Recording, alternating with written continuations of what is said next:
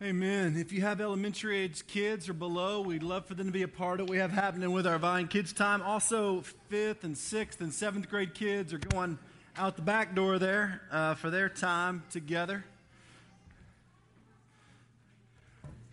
Well, if you're here this morning for the very first time, uh, my name is Treb Prater, lead pastor here at the Vine Community Church, and we are honored to have you here. Thank you for taking time on a Sunday to come and worship with us. Happy Father's Day to those of you that are fathers. Uh, that's the extent of your Father's Day sermon. Um, hope you enjoyed it.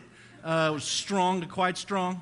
Um, we are in the middle of this journey through the book of John. And when you journey through a book like this, it gets a little bit complicated because one week you'll have these great stories to tell, and then the next week you've got to really dive into deep theological things. And so you don't get to necessarily craft kind of wonderful, kind of story built sermons that are sort of drawn to entertaining people. You go with text, and sometimes that's really hard, and you have to deal with those things. But it's the beauty of studying Scripture and understanding Scripture is dealing with the nuanced and the complicated, and sometimes the things that we don't want to hear. We're in the middle of a section of John that is really challenging. It's really challenging theologically because Jesus is doing something very intentional. We're in the middle of a section where he is actually describing and giving testimony to his own deity in front of the Jewish leaders. Now, we've seen Jesus over the past few weeks that we've studied kind of having interactions with people where he is his interaction with them whether he's healing them or his speaking to them or you know healing the official son or any of those things kind of spoke to his deity but john has moved us into a section where jesus is giving personal testimony to his own deity. And he's talking very deeply and very theologically to these Jewish leaders. And for a lot of us, what that means is that it means as we're reading the Gospel of John, we nod along and we say, hey, that's awesome, and we just move on. But we don't really get that luxury, and we shouldn't have it because it's, it's really powerful, the things that we're going to see Jesus say over these few weeks. And two weeks ago, we began this section of John chapter 5, where we attempted to sort of tackle it all, but I only made it through three verses. And this morning, we're actually not going to get through many more than that because what Jesus is saying is so profoundly important about his nature and the relationship that he has with the Father that it understands, it defines and helps us understand the nature of a lot of things, including our doctrine of the Trinity, the nature of Jesus himself, and what it means for you and I to surrender to his lordship. So we're in the middle of that sort of, of journey. And I mention that only to say that today is going to be a little different because we are really going to dive in theologically into some deeper things. And so you're going to have to just bear with me. And I'm going to make a little of them tolerable and manageable, but they're really, really important. Okay? So we're in the middle of that section in John chapter 5, and let me remind you how we got there. Jesus was in town for a festival, and he was hanging out uh, with a, a bunch of guys at this pool that were sort of lame and crippled and broken. And they spent time there. And there was a legend that if they spent time at this pool, every once in a while, an angel of the Lord would come down. He would stir the waters, right? And the legend was if you, you went down to the pool and you got in it, then you would be healed if you were the first one. And Jesus has this interaction with a man for who for 38 or 40 years had been essentially crippled. And he asks this man if he wants to get well, and the guy says, I can't get down to the water. I don't, I can't get well. And they sort of had this interaction, and Jesus tells him to pick up his mat and walk, and he does that. And he leaves the area and he heads over to the temple and he runs into some Pharisees. And the Pharisees are there and they're celebrating the, the festival as well, and they see this guy that's crippled carrying his mat. And they know, they've known him because he's been in Jerusalem for 40 years and he's crippled, and it's not that big a city. And so as he's walking around, they see him walking there with his mat, and that day is the Sabbath. And the Pharisees have spent a dozen lifetimes creating a sort of supplement to the law of Moses, the law that was given by God to God's people. They created a supplement to that to try and define what those laws were. And one of the laws was honor the Sabbath and keep it holy. And the Pharisees had spent lifetimes defining what that meant. In fact, they had come up with 39 different laws to define that one law. And one of them was that you couldn't carry your personal possessions or you couldn't move things that you had dominion over on the Sabbath. Right? So you could do certain things, but you couldn't do others. And they saw this guy who was carrying his mat, something he had dominion over. And instead of being excited about the fact that he was healed, they confronted him. And they said, What are you doing? You're breaking the law. You can't carry your mat on the Sabbath. And the guy said, Well, actually, I can because the guy that told me to carry it, he healed me. And they said, Well, who is this? And he, he said, It's Jesus. And so after that, Jesus has this interaction with the Pharisees that is actually going to be building towards this really complicated sort of debate, fight, if you will, that's going to last all the way up until his crucifixion. This moment begins this sort of hatred that the Pharisees are going to have towards Jesus that's actually going to carry us to the cross. Well, two weeks ago, we see that confrontation come to a head, and the Pharisees sort of attack Jesus for healing on the Sabbath. And Jesus, in those three verses we looked at two weeks ago, kind of makes a couple of claims to them about himself. He basically says, God can heal on the Sabbath because he's God. And we talked about sort of the nature of that. And then Jesus essentially says, because God can heal on the Sabbath, I can heal on the Sabbath, essentially saying that I am God. And this infuriated the Jews. In fact, they were so incensed that in 519, we learn that it made them so angry that he was even calling himself equal with God that they tried to kill him all the more. So they wanted to kill Jesus because he essentially was putting himself on par or equal to God.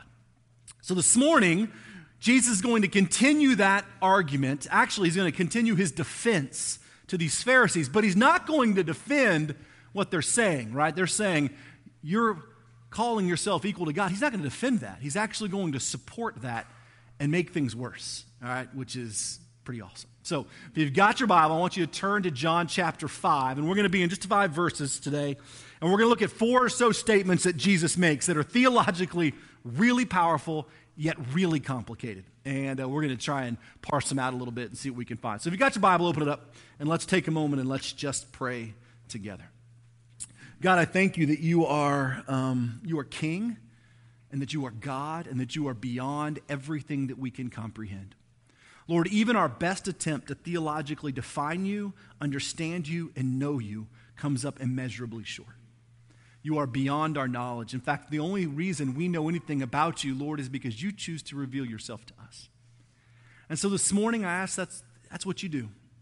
That just in the middle of our text, you would reveal yourself to us that you would show us the nature of the relationship that the Father has with the Son and how that changes how we see the world and even how we think and see Jesus. Take a moment in your own heart and just ask for the next few moments that the Lord might teach you something. Whatever it is that you need to see or hear or encounter, just ask the Lord to teach your heart.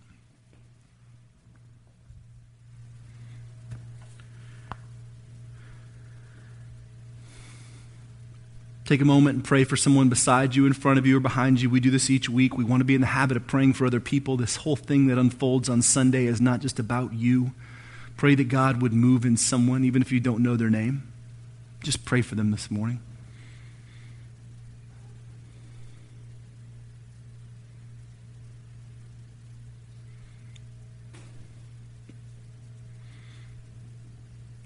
Lord, we turn our time over to you this morning. We ask you to be glorified and to reveal to our hearts truth. You are the only one who can teach us and reveal yourself to us. These deep and powerful things. Lord, we ask this in the name of Jesus, our Savior and our Redeemer. Amen. So Jesus has begun, and what, what John is going to record here actually is the longest recorded discourse in the book of John. Discourse meaning Jesus' sort of long speech, right? It's the longest one that we've got.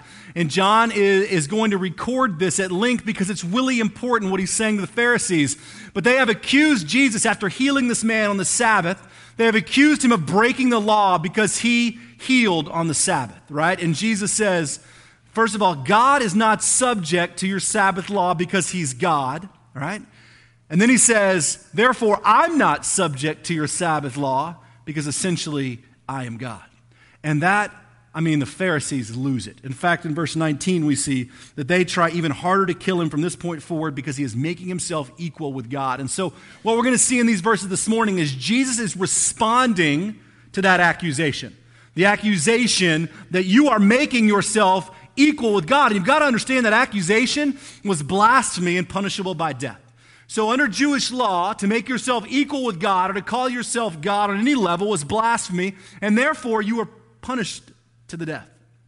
This is what Jesus is dealing with. And instead of refuting those accusations, he's actually going to define them even more clearly. And this is what he says. Verse 19 Jesus gave them this answer I tell you the truth. The Son can do nothing by himself. He can do only what he sees his Father doing, because whatever the Father does, the Son also does. For the Father loves the Son and shows him all he does. Yes, to your amazement, he will show him even greater things than these. For just as the Father raises the dead and gives them life, even the Son gives life to whom he is pleased to give it. Moreover, the Father judges no one, but has entrusted judgment to the Son, that all may honor the Son just as they honor the Father. He who does not honor the Son does not honor the Father who sent him. Now, even at first read, you can tell that we're dealing with a mind bender, right? This is a little bit of a mind warp theologically because you have to understand several things from each piece in order to get to the piece below it. And it's really easy for us to sort of glaze over that as we read and go, man, Jesus is saying some powerful things about his relationship with the Son, and that's really cool. And I keep moving because there's other cool parts of the story. But what we're beginning to see here is a full doctrine of the Trinity coming to play and the definition of the relationship that Jesus has with God. And it's incredibly important. And so I want to take it piece by piece because I think he makes four really powerful statements here Jesus does that we need to understand that will shape our understanding of who Jesus is, not just when he's defining and describing it to the Pharisees, but to you and to me. And the first thing he says is this He says, The Son is both dependent upon and coextensive with the Father. So listen to verse 19 again. I tell you the truth the Son can do nothing by himself, he can do only what he sees the Father doing, because what the Father does, the Son also does. So the Son is dependent upon and coextensive with the Father. Now, hang with me. All right. Now, the Father, the Son is dependent upon the Father. So what Jesus is saying is that I am not acting independently. I am not an independent or alternate God. We are not talking about two excuse me, God's here. The Son does not act even partially independent of God. The Son is completely dependent upon the Father. Now, this is really important because theologically we are understanding the baseline of the connection that the Son has with the Father. Jesus is not going around doing his own things that God is nodding approval at. He is dependent upon the Father. Jesus tells the Pharisees, I can do nothing. I cannot act independently of God. Essentially, what he's telling them is when I walk around and I heal this guy who's crippled on the Sabbath, I'm not acting independently. I am literally acting dependent upon the Father. In other words, what the Father's doing, I'm doing. So the Son is dependent upon the Father. The Son is also coextensive with the Father. And that's just a fancy way of saying that Jesus, the Son, exists in space and time in the same manner as God. So not only is the Son dependent upon God, but he exists in the same manner and time and space as God, meaning that when Jesus moves, it's God moving. Right? When the Father moves, it's the Son moving. Now, this is really important because what Jesus is telling the Pharisees essentially is you are looking, right? As you look at me, you are looking at someone who is coextensive with Father God. You are looking at someone who exists in the same space and time and manner as the Father. These are really powerful things because he's not refuting their claim. Their claim is that you should die because you are claiming to be equal with God instead of Jesus going, No, no, no, I'm not claiming to be equal with God. He actually says, No, I, I am claiming to be equal with God because I am dependent upon the Father. I do nothing without Him, right? And we exist in the same manner.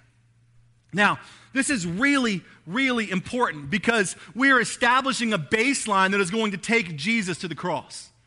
This is why the Pharisees were so upset at Jesus. It wasn't because he was just walking around doing little hocus pocus miracles. It's because Jesus says, I and the Father essentially are one.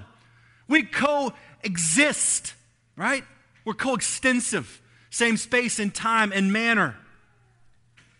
The actions of the Father are actually my actions. I tell you the truth, the Son can do nothing by himself. He only does what he sees the Father doing because whatever the Father does, the Son does. Meaning that Jesus' actions are the actions of the Father.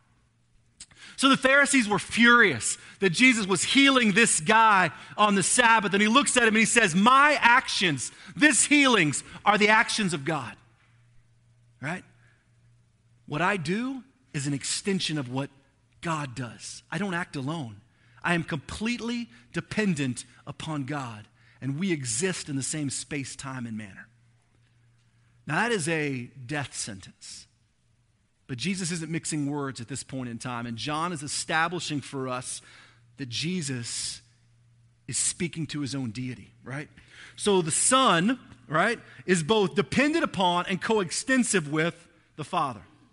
The second statement Jesus makes, coming in verse 20, he says, For the Father loves the Son and shows him all he does. And yes, to your amazement, he will show you even show him even greater things than these. For the Father loves the Son and shows him all he does. So, what we're seeing here is the why. So, the Son is dependent upon the Father, coextensive with the Father. Why? Because the Father loves the Son and shows him all he does.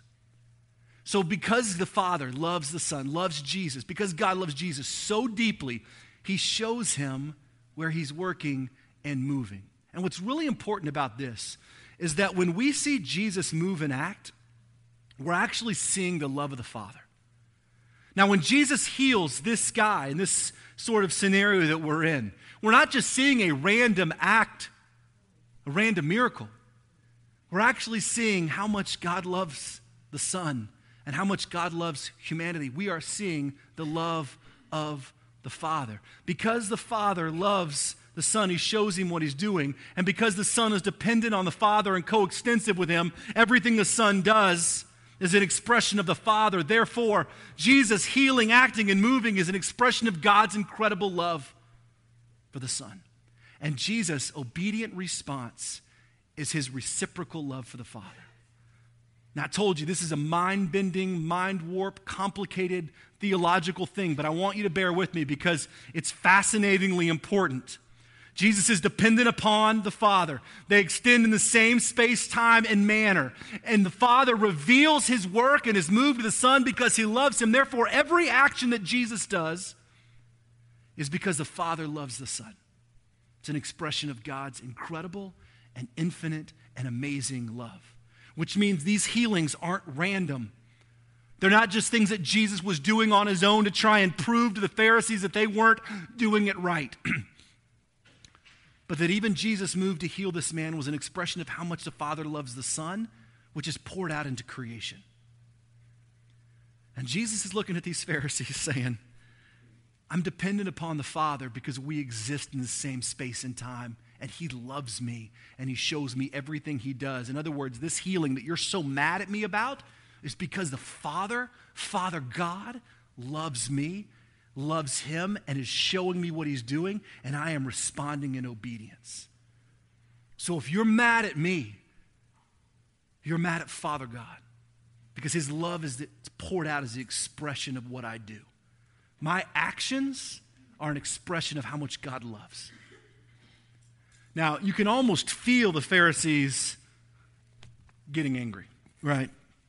Because Jesus isn't saying, Look, I'm not equal with God. He's actually giving them definition to why he is. The Son is dependent upon and coextensive with the Father. The Father loves the Son and shows himself to him in all he does. Listen to verse 20 Keeps going. He says, Yes, to your amazement, he will show him, the Son, even greater things than these. So Jesus says, and to your amazement, which you're all worked up about a couple of miracles here, or maybe me healing this guy on the Sabbath, that's what you're all furious about. Well, get ready, because we haven't even scratched the surface of what the Father is going to show me. And he's going to tell us in just a few verses that it's going to be in terms of authority over life and death, and that he's going to be entrusted all judgment to the Son. So Jesus says, you're worked up over me healing a guy on the Sabbath of the law that you spent 39 things trying to figure out how to parse out. and you haven't seen anything. Because what God is getting ready to give me, the Father is getting ready to give me and show me in terms of His love and authority is going to blow you away. You have not seen anything yet. In other words, don't be mad about this. There's better things to be mad about coming. Right?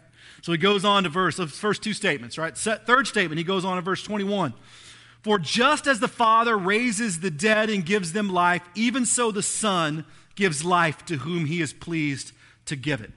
So now he begins to talk about that authority that is being handed over him. You're going to see greater things than this. Listen, just as the Father raises the dead and gives life, so the Son gives life to whom he pleases.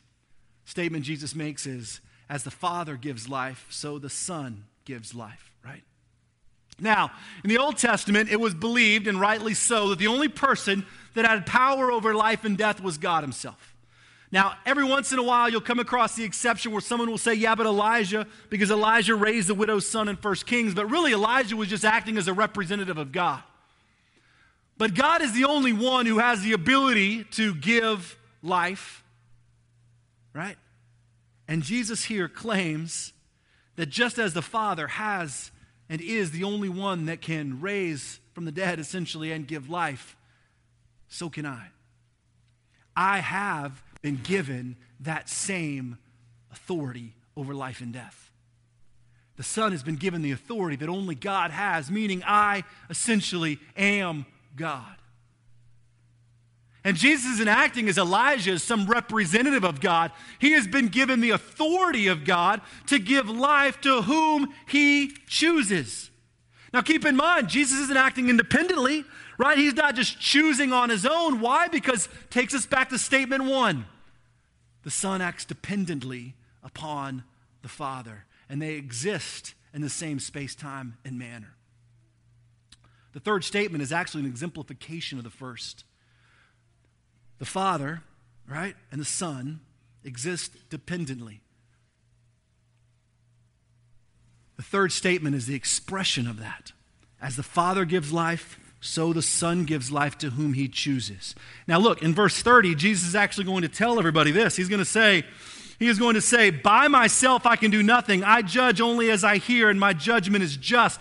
So Jesus is saying, Look, I'm not acting independently. But even though I give life, I give life as dependent upon the Father, and He shows me all that He does because we are coextensive. We exist in the same manner. Now, I know that is a mind warp, right? Because for us, it's really hard to wrap our minds around this, but you've got to understand what's going on in the heart of the Pharisees that are so incensed that Jesus has claimed essentially to be equal with God, he is taking it one step farther and saying, The very things that only God can do, he has entrusted me and empowered me to do. And I don't act upon them independently as if God has trusted me and doesn't know what I'm going to do, but my actions are actually dependent upon Him, and we exist in the same places. Therefore, my actions are important, but they are equally dependent upon God. And He loves me and shows Himself to me, and my obedience to Him is my love for Him. Essentially, I and the Father are one. And if you're mad at me, you're mad at the Father, right? Because just as He gives life, so I give life. And Jesus isn't just talking about necessarily raising from the dead like Elijah, or, or, he's talking about a physical thing, and he's also talking about a spiritual thing, as we're going to see in a moment. This sort of eschatological, end times judgment piece of life and death. Not just raising someone that had lost life, but literally life and death eternally has been entrusted to the Son. And we're going to see that in just a second. We're also going to see it next week. So he looks at the Pharisees and he essentially says, As the Father has the authority over life and death, so do I have authority over life and death. And he looks at them and he says this Moreover, the Father judges no one, but has entrusted all judgment to the Son, that they may honor the Son and the Father. He who does not honor the Son, son does not honor the Father. The Father has entrusted judgment to the Son.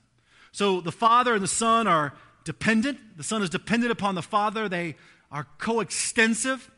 The Father loves the Son and shows him everything that he does, right? Just as the Father gives life, so the Son gives life. And the Father, fourth statement, has entrusted judgment, all judgment, to the Son. Now, the judgment we're talking about is uh, a judgment of an eschatological or an end times judgment that's spoken about in Revelation 20, that we will all stand before God and be accountable for our lives. All throughout the Old Testament, God is seen as the judge. He is seen as the one that stands and condemns, right, or judges his people and the nations surrounding his people. It's the picture of the Old Testament. In the New Testament, Jesus is handed this authority in this final judgment where he stands over all creation. And in this time, we are held accountable for what we do, either for the way that we act or for having placed our faith in Jesus Christ. We are all going to stand in this final judgment. And Jesus looks at these Pharisees and he says, The Father, right, God, who all of the Old Testament is the authority and judge, has given all of that to me. He has entrusted, if you will, all of judgment to the Son, that all may honor the Son as they honor the Father. So you see here that not only is the Father, right, giving the authority of life to the Son, life and death, but that has a judgment, an eschatological meaning to it as well, that all judgment at the end has been handed over to the Son, meaning that He is the expression of God's authority. That just as God was judged in the Old Testament, that authority has been handed to Jesus, and He ultimately will be the judge. And He doesn't act independently, he acts dependently upon the Father, existing in the same manner because the Father has shown him how he's working and what he does, right? And what the Father does, the Son also does because they are in the same space, time, and manner. The Father has given the Son the authority over life and death, and He's given Son and trusted Him with judgment. Why is this? Well, John places it right there at the end. Why? because that all may honor the Son as they honor the Father. He who does not honor the Son does not honor the Father who sent him. So the Father does this so that all may honor the Father and the Son. You know, Paul puts it really powerfully in Philippians 2 10 through 11 when he says that he gave him the name above all names, that the name of Jesus, right? Every knee shall bow in heaven and earth and under the earth, and every tongue confess that Jesus is Lord to the glory of God the Father. That when the Son is glorified, the Father is glorified. It's not a threat to God because they are dependent, right? They are coextensive. And honoring the Son is actually honoring the Father. And so Jesus looks at the Pharisees and he says that the Father has given me authority over judgment and authority over life and death. Why? So that all may honor the Son, honor me. Because when you do that, you honor the Father. And if you don't honor me, you don't honor the Father. He says all of those things to look at the Pharisees right in the eyeballs and say, if you don't honor me, you are dishonoring God. Now, you think they were mad before. I mean, they are going to come unglued, right? Because this is what he's saying to them. You're accusing me of being equal with God? Let me explain something to you. Not only am I equal with God, but I am dependent upon Him. And I exist in the same manner that He does. And He loves me and shows me everything He does. And He has given me authority over life and death, and He has given me and entrusted to me judgment over you and over all of creation. That if you honor me, you honor Him. And if you don't honor Him, right, if you don't honor me, you dishonor Him. That every tongue would confess that Jesus is Lord to the glory of God the Father. Now, let me tell you why this is really so incredibly important. And I'm not going to go long today. In fact, we're just going to wrap up because I want these things, they're going to play a really important foundation later on. But I want you to understand that theology is really important. And you know why theology is so important? Because theology keeps us, good theology keeps us from bad theology. So, understanding the nature of who God is and who Jesus is is really important because it keeps us from bad theology. Jesus is not an ambassador for God. A lot of us think or think about Jesus that way that he came to earth as a representation of God to the people to speak on behalf of God, and, and that when we, you know, honor Jesus, that we really have this, this higher honor for God. And, and the truth is, that's just bad theology. Jesus is not an ambassador of God. An ambassador does not have the same authority, and an ambassador does not get worshiped like the king or the person that sent them. They are coming merely as a representation. Hey, I'm coming on behalf of, and I'm going to speak for, however, I'm still not that person. Jesus is not God's ambassador, right? Jesus is, in fact, God in the flesh. He is dependent upon and coextensive with the Father. The Father has shown him how he moves and works, and Jesus moves and works because he is dependent upon the Father and extends in the same way the Father does. And the Father has entrusted to him life and death. And Jesus doesn't act alone or independently because he is dependent and extensive with the Father. And that judgment that he has given the Son is so all may glorify the Father and the Son together. Jesus is making this incredible claim to the Pharisees that he is in fact God. Now, this is where things should change for us as followers of Christ, because here's the deal. If we read passages like this, we come to one of really two natural conclusions. One, Jesus is absolutely delusional. I mean, think about it. Think about what he just told the Pharisees. Think about what he said about who he is. I mean, imagine if someone said that to you today, right? Hey, what are you doing? Oh, just hanging out. Really? Oh, what's your name? Oh, well, yeah, my name's so and so, and by the way, I am God. Really? Okay. I got to go, man. This is essentially what Jesus is saying. He's either radically delusional and crazy, right? Or he is who he said he is. There is no rational middle ground.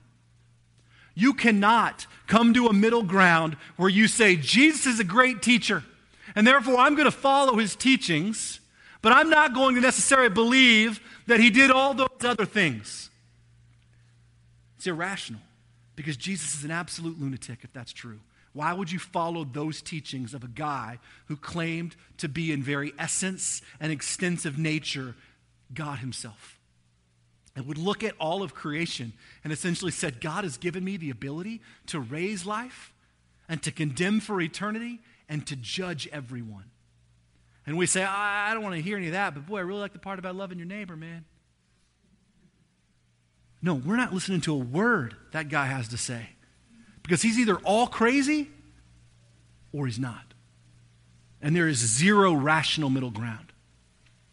And so, if you've landed somewhere in a middle ground of your understanding and belief about Jesus, I encourage you to actually continue to read John 5 because either you're going to adopt who he is, who he says he is, or you're going to abandon Christianity in totality.